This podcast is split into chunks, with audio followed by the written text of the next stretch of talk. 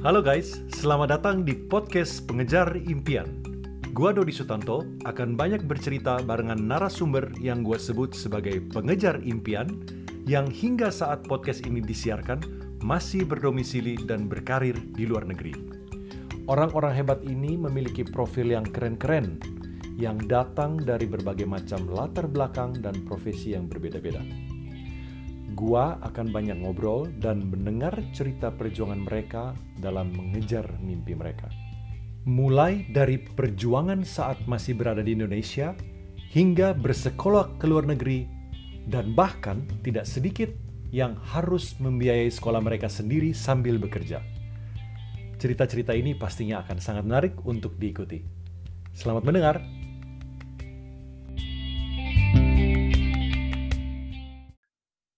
Satria Krishna, yeay. Yeay. Thank you Sat, udah mampir Sama-sama. ke podcast ini.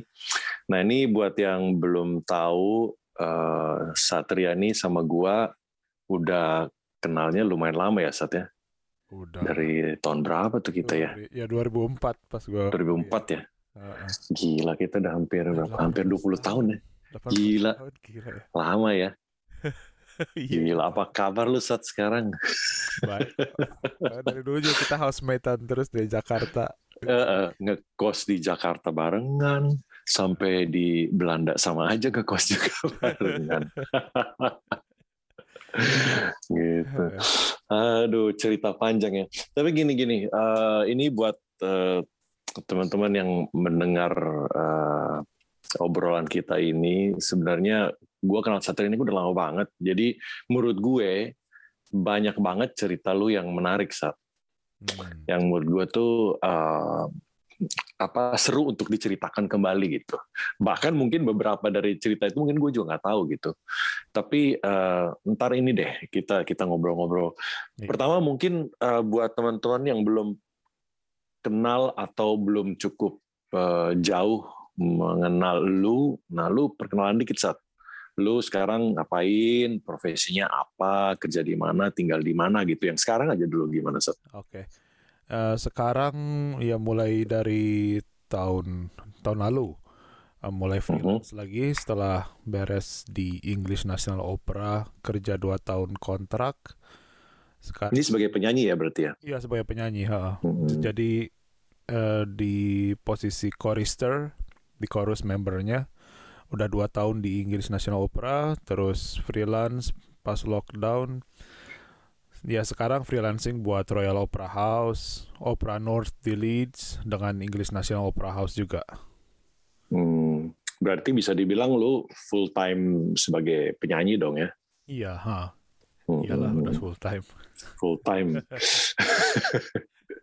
Kayak kita dulu eh, ini ya, part time di mana-mana. bener. Tuh beneran kayak kayaknya dulu waktu di Indo punya konser satu konser sebulan tuh kayaknya bangga saya ah, sekarang udah tiga Eh. kali seminggu empat kali seminggu aduh Eh, kayak ini makanan sehari-hari ya konser. ini. Tapi gimana tuh saat eh, apa? eh, gua ngerasainnya tuh berbeda banget. Kalau gue lihat dari sisi gue ya, apa yang gua impikan terus dengan apa yang gua jalani sekarang itu tidak sepenuhnya sesuai dengan impian gua gitu, atau at least bayangan gua lah ya. Aduh, gua pengen kayak gini karena ukanya seru gitu. Itu menurut lu gimana? iya sih heeh. terutama mungkin kita dulu di Indo me- mungkin gampang karena orang-orang juga nggak terlalu banyak kayak di sini kan Mhm. waktu pernah waktu pertama ke datang ke London juga kayaknya pengen gini pengen konser di sini pengen konser di sana. Tapi pas udah di sini tuh wih saingan tuh beneran beneran Gila banget gila pasti ya. banget. Dan saingan tuh bukan bukan berarti mereka jauh lebih bagus juga. Tapi dari segi koneksi terutama. Apa Iya, iya. untuk untuk di Inggris. Di Inggris tuh beneran komunitasnya tuh bener-betul kecil.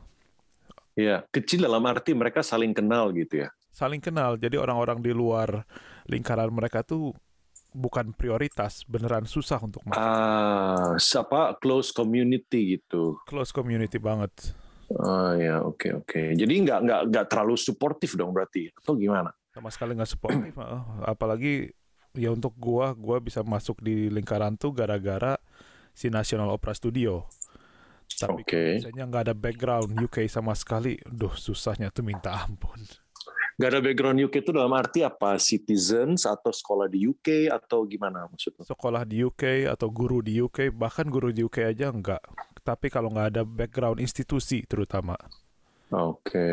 Ha. Jadi kalau artinya dengan lu sekolah di UK dulu eh, untuk bisa berkarya di sana lebih relatif ya, lebih mudah gitu kali ya. lebih mudah uh, lebih mudah Ya ya ya ya ya.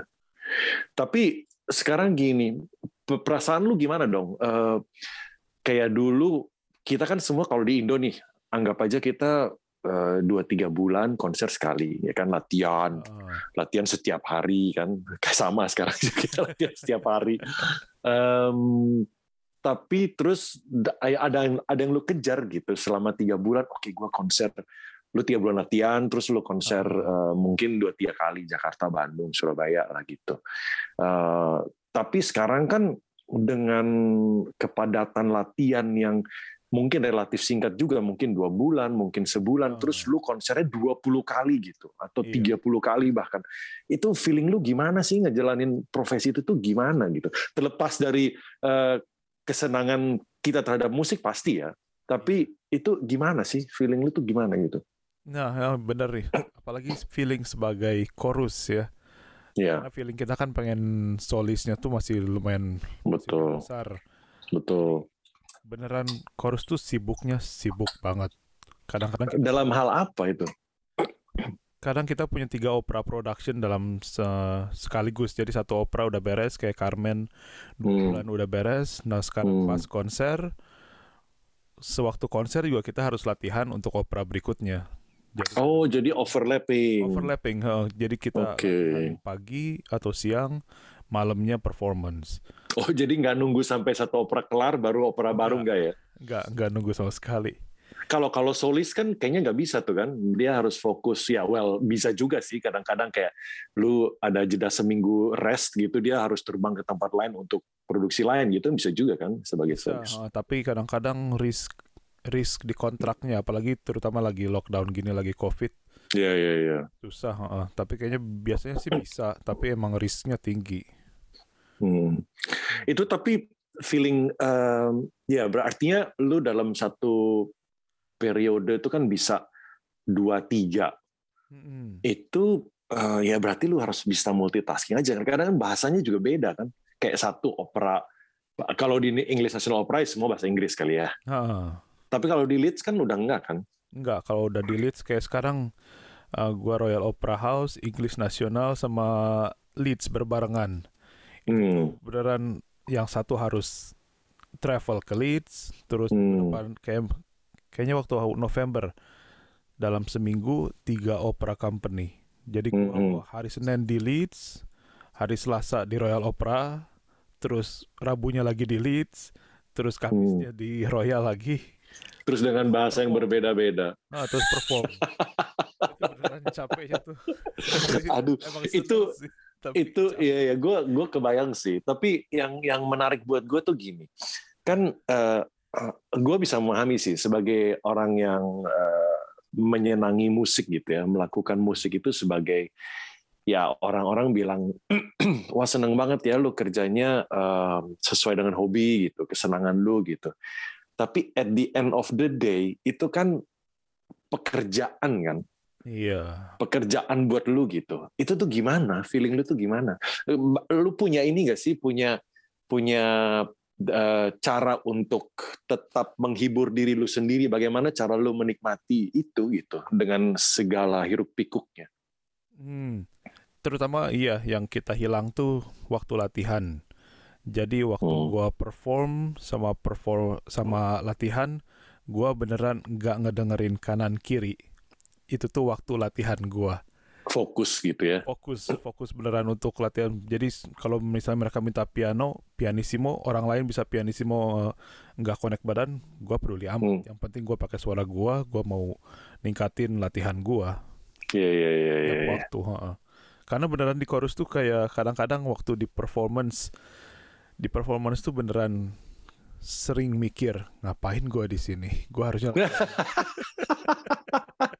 beneran karena yang yang seru tuh di waktu latihannya bukan di performnya Betul, betul. Itu itu gua gua setuju banget sih. Kadang-kadang tuh apa prosesnya kali ya yang menarik ya. iya bener Gua bener tuh. Gue tuh sampai sekarang tau nggak, gue masih sering loh duduk di rehearsal orang. Kadang-kadang gue tuh suka ketemu teman-teman gue gitu, ada ada project apa gitu. Ih projectnya menarik ya gue. Boleh nggak gue datang ke rehearsal lu gitu? Gue cuma pengen duduk aja gitu, Iya, duduk, nikmatin. dengerin, nikmatin gitu ya. Terlepas dari lu harus berdiri duduk di situ dan ikut latihan dan ikut nyanyi gitu, atau ngondak whatever gitu ya. Tapi gue seneng mendengar uh, prosesnya gitu, melihat prosesnya menjadi lebih baik dan seterusnya. Iya, tapi- bener. Gila ya, dengan kesibukan seperti itu lu masih bisa menikmati ya. Terus lu disenggang-senggang ngapain saat? disenggang-senggang ngubungin agen audisi Oh, tetap ya, tetap usaha ya. iya apalagi untuk freelance kalau kita nggak ngubungin agen tuh mereka kadang nggak kerja kan Mereka lupa ya, banyak agen lu pegang Banyak, berapa kan? penyanyi? Jadi sekarang kayaknya agen satu orang doang punya agensi. Dia kayaknya udah punya sekitar 35 orang. Aduh, itu bagi ratanya gimana? Susah banget makanya harus nelpon tiap hari beneran beneran tiap hari. Kasih gua job dong, kasih gua job dong Iya. gitu.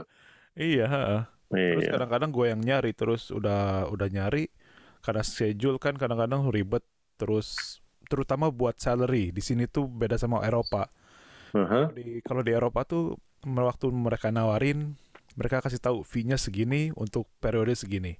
Nah, Mhm. di, di UK itu beneran beda. Kita audisi dulu semua ini, ini terus baru tahu fee-nya segini. Loh, Oke, at the end. Jadi Iya, padahal iya. kadang-kadang nggak cocok gitu. beneran standar di sini tuh kecil banget dibanding ya, dibanding EU. Gitu ya. Tapi kalau lu dapat job sendiri, nggak via agent, agentnya juga tetap dapat atau nggak? Enggak sih, cuma kadang Enggak ya. kadang-kadang lebih enakan pakai agent. Agent bisa nego harganya lebih oke. Ah, lu nggak repot lah ya gitu ya. Nggak repot. Eh, Mereka juga Oh. ngambil 10% kan. Jadi ya udahlah. Ya, ya, ya, ya. Gue juga eh, lucu tuh waktu itu gue sempat eh, apa dapat beberapa job loh dari agent juga gitu. Eh, kan ada pembagian gitu juga kan. Jadi kayak berapa persen berapa persen gitulah. Jadi gue pikir eh lucu juga ya kayak gitu. Ya udahlah gue jalanin gitu berapa job satu job dua job. Tapi gue nggak tahu nih kalau kita emang harus eh, apa komunikasi dengan mereka tuh eh, aktif gitu untuk Oh. untuk minta job untuk kayak gitu-gitu kan. Nggak Iya. kita kontak mereka tenang-tenang aja loh, diam-diam Iya. aja kayaknya. Jadi gue bilang, eh ini ke mana ya agent gue gitu. Malah Kayak oh gitu. yang nyebelinnya ini eh, jadi gua audisi buat Opera Holland Park. Eh, buat Don Jose. Terus udah lama nggak denger nggak denger. Nah, nanya ke agent iya mereka masih mikir-mikir kok. Ma- lu masih ada di list eh, for apa list 4 teratas. Jadi tenang. Mhm. terus Oke. udah dua bulan kemudian datang tuner pianis Mhm. Oh ya, gue tahu kok orang-orang Opera Holland Park. Ntar gue coba, coba hubungin ya, mau coba Mhm. eh, support lu. Terus Ya. pas dia email ke mereka, mereka bilang, loh kita udah kasih tahu agennya kok kalau dia nggak dapet. Loh, Lu nya nggak diinfo gitu. gue aja nggak diinfo. Ah, ya. Tuh nyebelin banget jadinya. Kebanyakan penyanyi kayaknya mereka ya bingung ngurusnya. Heeh. Nah terus juga yang kayak di sini opera-opera gede gitu, mereka lebih ngutamain penyanyi-penyanyi yang masih muda juga. Kadang-kadang susah jadinya. Oh, yang talent itu sesuatu juga di sana gitu ya. Bukan bukan talent juga sih, cuma koneksi lagi pada akhirnya. Ah, oke. Iya. Wah, itu agak susah ya. Tapi kan gua gua nggak tahu nih. Jadi coba apa koreksi gua kalau gua salah ya. Gua kan Hmm. punya beberapa teman-teman eh, yang sekolah di sana. Ini sekolahnya beberapa nggak ada hubungannya dengan musik sih. Jadi sekolah apalah yang lain gitu ya. Hmm. Terus di sana tuh kan nggak ada kayak di eh, Eropa atau di Belanda yang punya satu tahun ekstra untuk lu cari kerja itu loh. Oh iya. Di sana nggak ada kan? Ada atau nggak sih? Nggak ya. Ada, udah dihapus sejak Nah. dari ya 2012 kayaknya. Artinya kan memang secara sistem lu untuk mendapatkan kesempatan bekerja di sana setelah sekolah itu kan sangat kecil ya. Terkecuali dan nggak mungkin sebenarnya. Nah, terkecuali kalau memang uh, begitu lulus lu langsung dicomot gitu atau apalah entah kalau misalkan dalam hal musik lu semasa sekolah atau masih di studio udah audisi terus udah dapet gitu kan. Berarti kan Iya. Susah banget sebenarnya dari sistem juga udah nggak mendukung untuk lu berkarya di sana gitu. Iya, bener. Apalagi aneh Iya. di sini tuh kayak selama kita masih student, kita nggak boleh uh, sign kontrak. Nah, jadi Ya, oke. banget. tricky. Tapi- Lu nggak boleh kerja juga sebagai student kayak di Belanda kerja di restoran, kerja di mana nggak boleh juga. cuma harus musik. Uh, Musik boleh.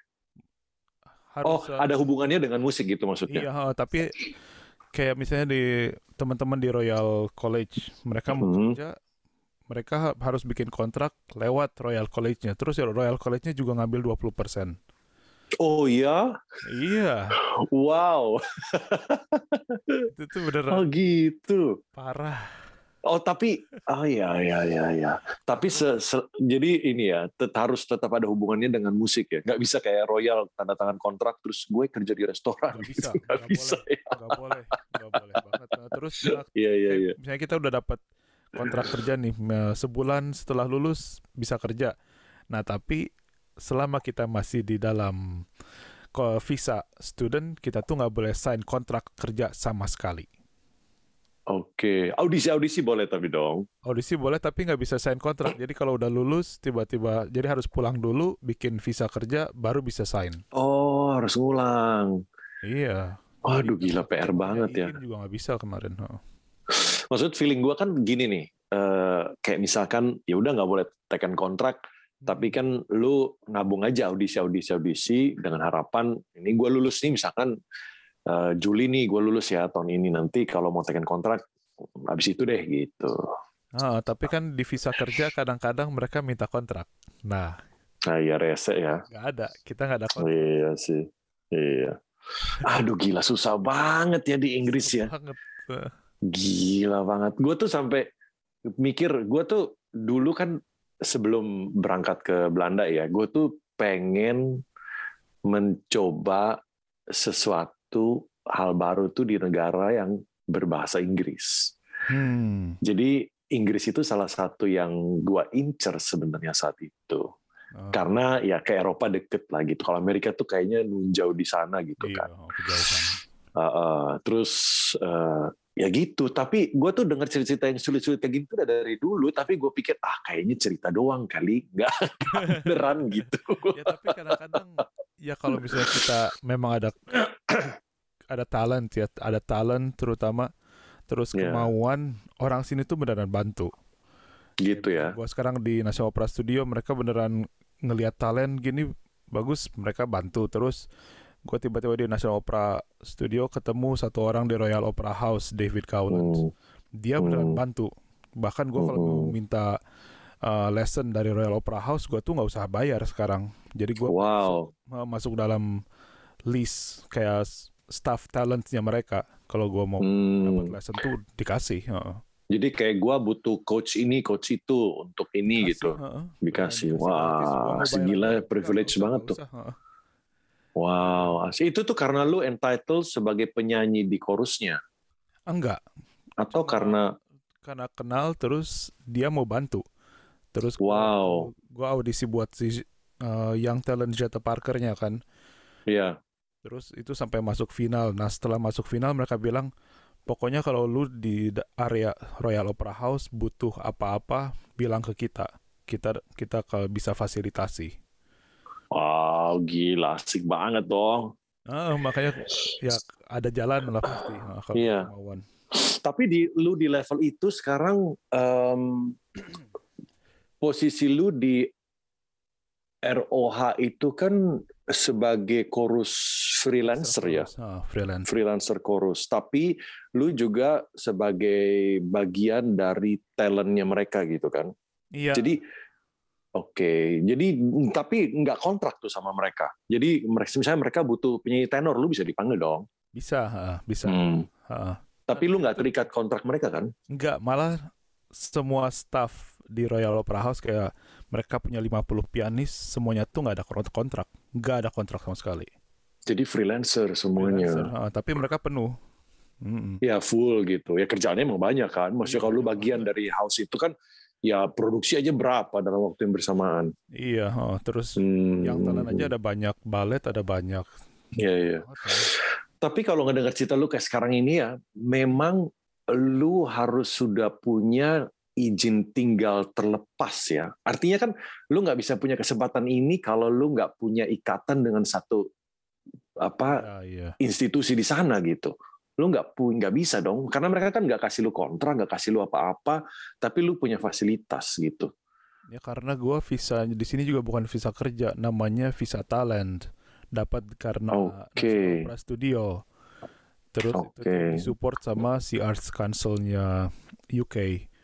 Ah, jadi itu udah aman aja gitu ya. Aman, bisa kerja apa pun, kerja apa pun. Ah, Ya makanya untungnya di Wah. National Opera Studios tuh itu gara dapat dari institusi. Ada Ya, ya, background ya. institusi itu beneran ngebantu banget. betul betul betul. Itu gua ngerasain juga sih. Kayak di di Belanda kan juga sama gitu ya. Gua nggak tahu sih di Eropa pada umumnya yang lain gua nggak tahu.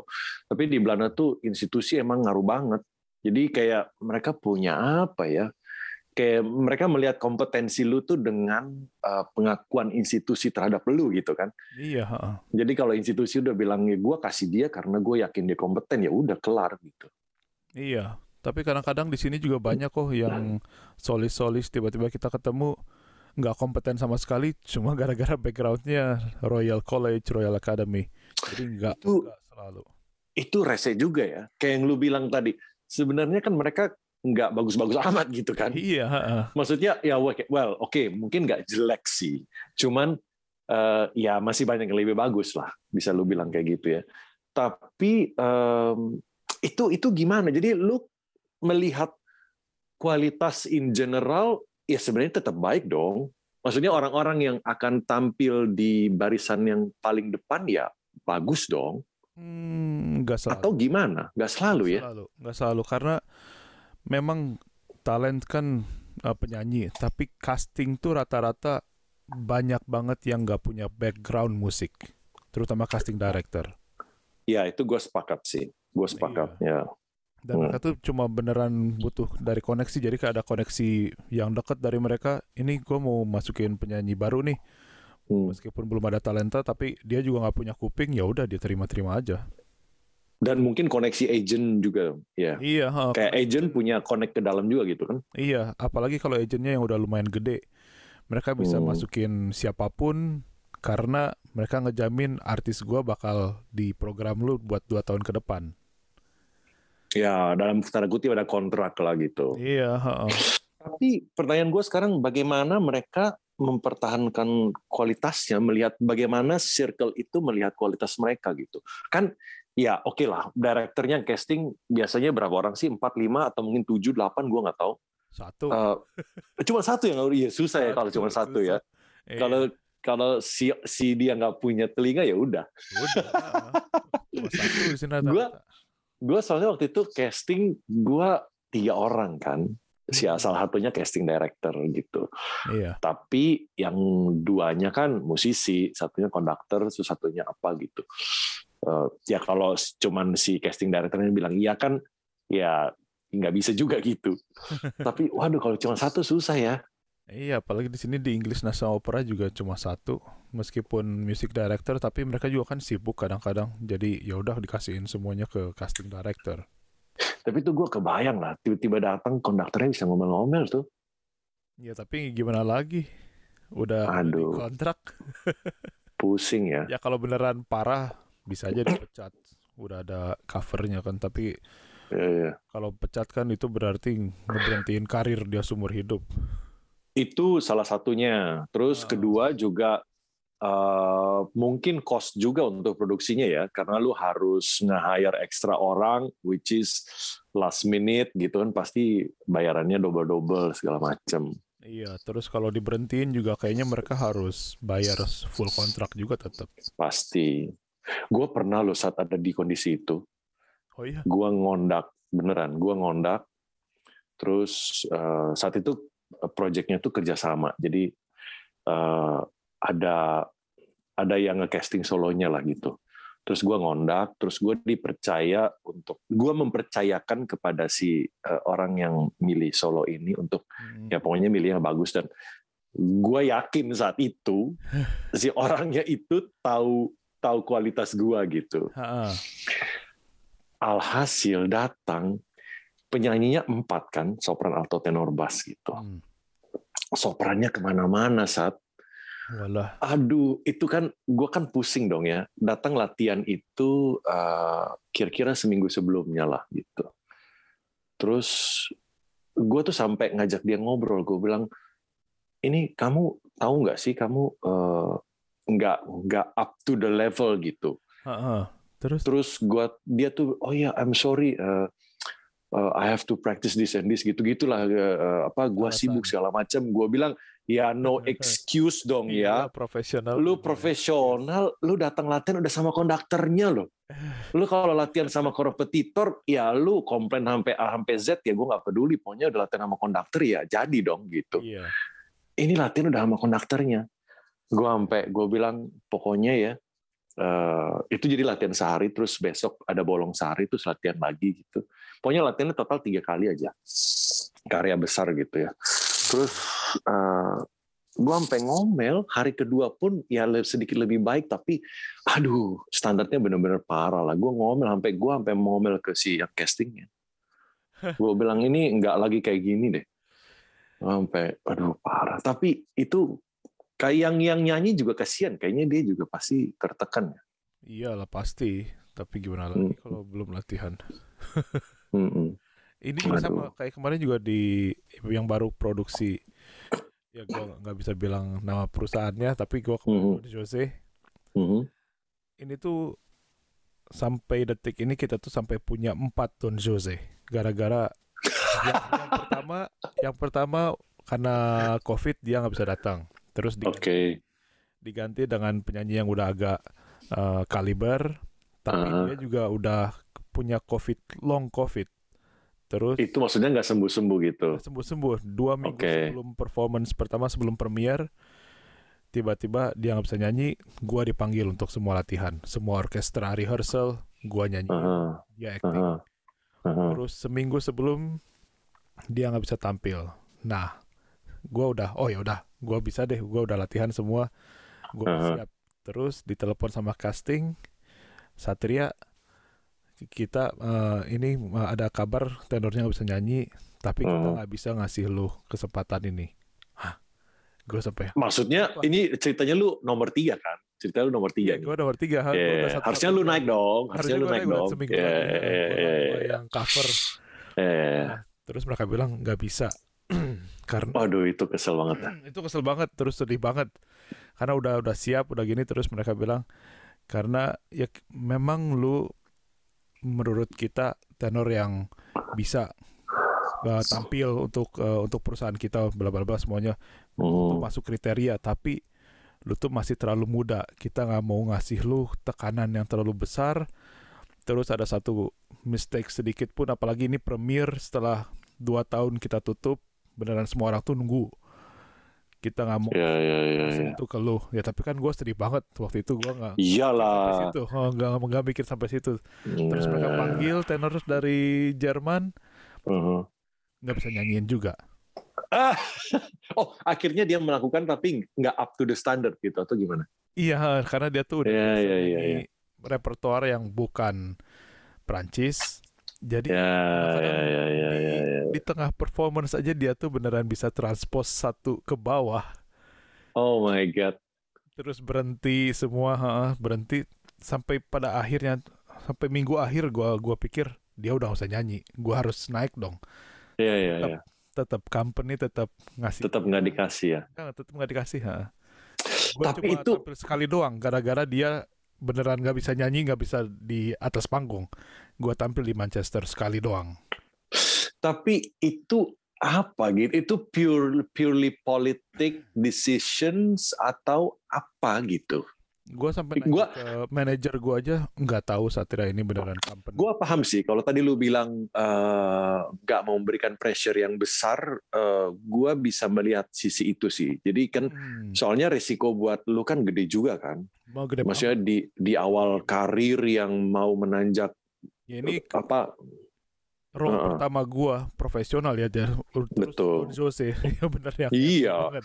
Itu kan gila banget gitu. Maksudnya kalau lu failed di situ amit-amit ya itu kan, Amit-amit. aduh, Iya, gila banget, banget. itu, berat banget. Tapi kan nggak bisa dipungkiri itu salah satu kans lu yang gila lah. Kalau lu you make it, well the rest is history gitu kan. Iya, heeh. Cuma gua Gila. nggak mikirnya tuh meskipun gua dikasih, gua nggak bakal ngasih kualitas serendah yang dia kasih.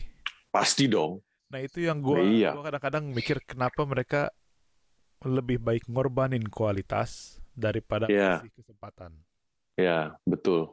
Iya itu gak ngerti gua nggak ngerti. Itu benar nggak ngerti. Nah terus untuk uh, season yang sekarang mereka udah manggil satu lagi dari Perancis.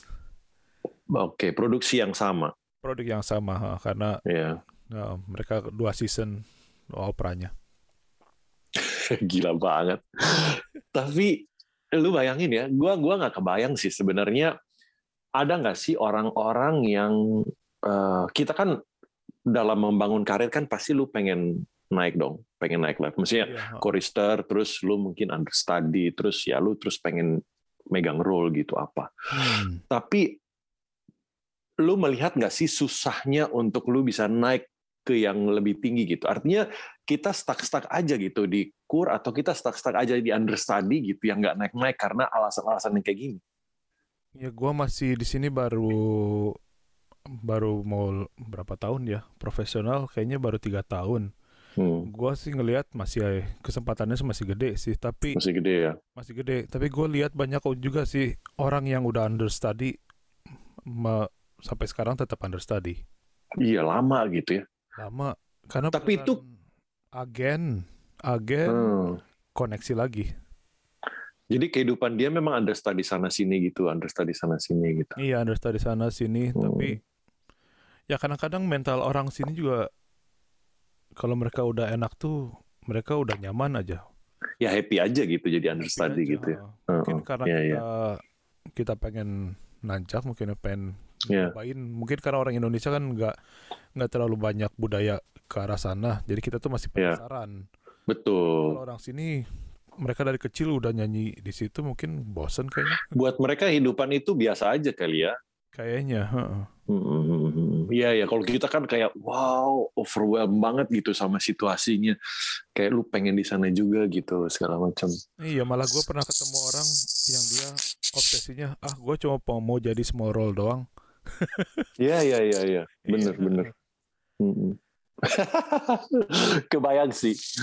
Gua tuh kadang-kadang kepikir juga ya, kayak nyanyi di eh, bedanya lu nyanyi di kur yang eh, opera kur sama kur profesional yang non opera. Oh iya, ya kayak kur radio kayak kur-kur gitu kan eh bukan berarti nggak demanding sih tetap demanding tapi beda gitu. Tuntutannya lain kan. Nah, kayak lu opera ya lu harus hafal lu harus acting. Kalau kayak kur radio kan enggak kayak gitu gitu kan. Nah cuman eh, kadang-kadang tuh gue juga berpikir sih eh, prioritas orang untuk berkarir kan juga lain-lain kan. Iya. kayak misalkan contoh lu sekarang nih yang menurut gue sih eh udah keren banget gitu untuk eh maksudnya orang Indonesia kan nggak banyak yang Hmm. bisa sejauh lu gitu Eh, di Inggris yang kayak cerita lu susah gitu Eh, bisa dihitung dengan jari lah bahkan dengan jari dari satu tangan nggak banyak gitu nggak banyak iya. Gua yakin nggak banyak. Belum, belum. gue yakin nggak banyak ada orang Indonesia lain nggak selain lu Yang di Opera House yang Nah. beneran employed yang melakukan profesi sama kayak lu aja kayaknya belum. nggak ada kan Nah, belum. kayak lu satu-satunya gitu. Terus, eh, nah yang yang gue penasaran tuh gini, kita tahulah semua ceritanya tuh pasti susah gitu untuk lu bisa sampai sana tuh susah. Heeh. Kalau kalau gampang kan pasti banyak orang yang bisa, ya kan? At- Yang yang mau pasti banyak, gue yakin. pasti banyak. Yang mau yang mau pasti banyak, tapi yang bisa berapa kan gitu. Nah, eh, pertanyaan gue adalah em, apa sih sebenarnya yang mendorong lu? Ini nggak ada kaitan sama musik kayaknya, atau gue nggak tahu. Mungkin buat lu ada kaitan sama musik, gue nggak tahu. Kalau buat gue sih nggak selalu ada kaitan sama musik. Musik mungkin salah satu ketertarikan gue, tapi apa yang membuat lu bisa se-fight itu gitu? Gua harus bisa nih, gua harus bisa nih. Apa sih? Iya kadang-kadang iya orang suka suka nanya. Iya sama bener. Eh, Henny juga dulu suka nanya, lu tuh maunya apa? Hmm. Gua gua cuma bilang, gua cuma pengen tahu batas terbaik gua tuh di mana. Asik. Ah, gua cuma pengen tahu itu doang. Keren banget sih. Iya, iya, iya. Gua tuh penasaran, gua nggak mau berhenti di satu titik terus, oh yaudah gua aman. Enggak, gua tuh pengen nyoba sampai Push to the limit batas. gitu ya. Iya, push to the limit. Iya, iya, iya. iya. Karena kalau kita udah aman ya udah beres hidup kita. Ya udah kelar, nyantai aja gitu. Nah, Iya, iya, iya. Jadi dari dulu tuh gue waktu datang ke Belanda aja gue kan nggak nggak pengen jadi penyanyi opera, tapi Iya. ini yang ngasih gue ke sana. Terus Ya, Ini buat yang nggak tahu, Hen itu guru vokal di Belanda ya. iya Henny Dimmer. di Belanda. Hmm. Dia waktu gue datang kan gue cuma pengen jadi kayak Ian Bostrich. Terus kan Iya, eh, kayaknya idola semua orang ya. iya kayaknya tuh bisa lebih tinggi deh. itu harus ketemu Ian Bostridge, nonton konsernya. Nih saya ada pesan dari guru saya, katanya saya bisa lebih baik dari Anda. Tapi kan dulu waktu kita nggak Ian Bostrich kayaknya wah wah wah terus udah tahu teknik Wow banget lah, gila. nyanyi nonton di sini eh Heeh. Heeh, Kayaknya gitu-gitu aja. kayak gitu Heeh. aja. Tanya dulu dia agentnya siapa. ya emang dia artistiknya tuh gede banget artistik Artistrinya gila sih, gila. Sekian dulu guys part pertama dari episode kali ini. Part keduanya akan segera ditayangin minggu depan ya guys, biar nggak kepanjangan. Semoga kalian terinspirasi dengan cerita kali ini. Kalian boleh loh DM gua untuk memberikan saran-saran atau ide narasumber-narasumber yang gokil-gokil perjuangannya agar bisa gua ajakin ngobrol juga. Thank you ya guys. Dan jangan lupa untuk mengejar impian kalian.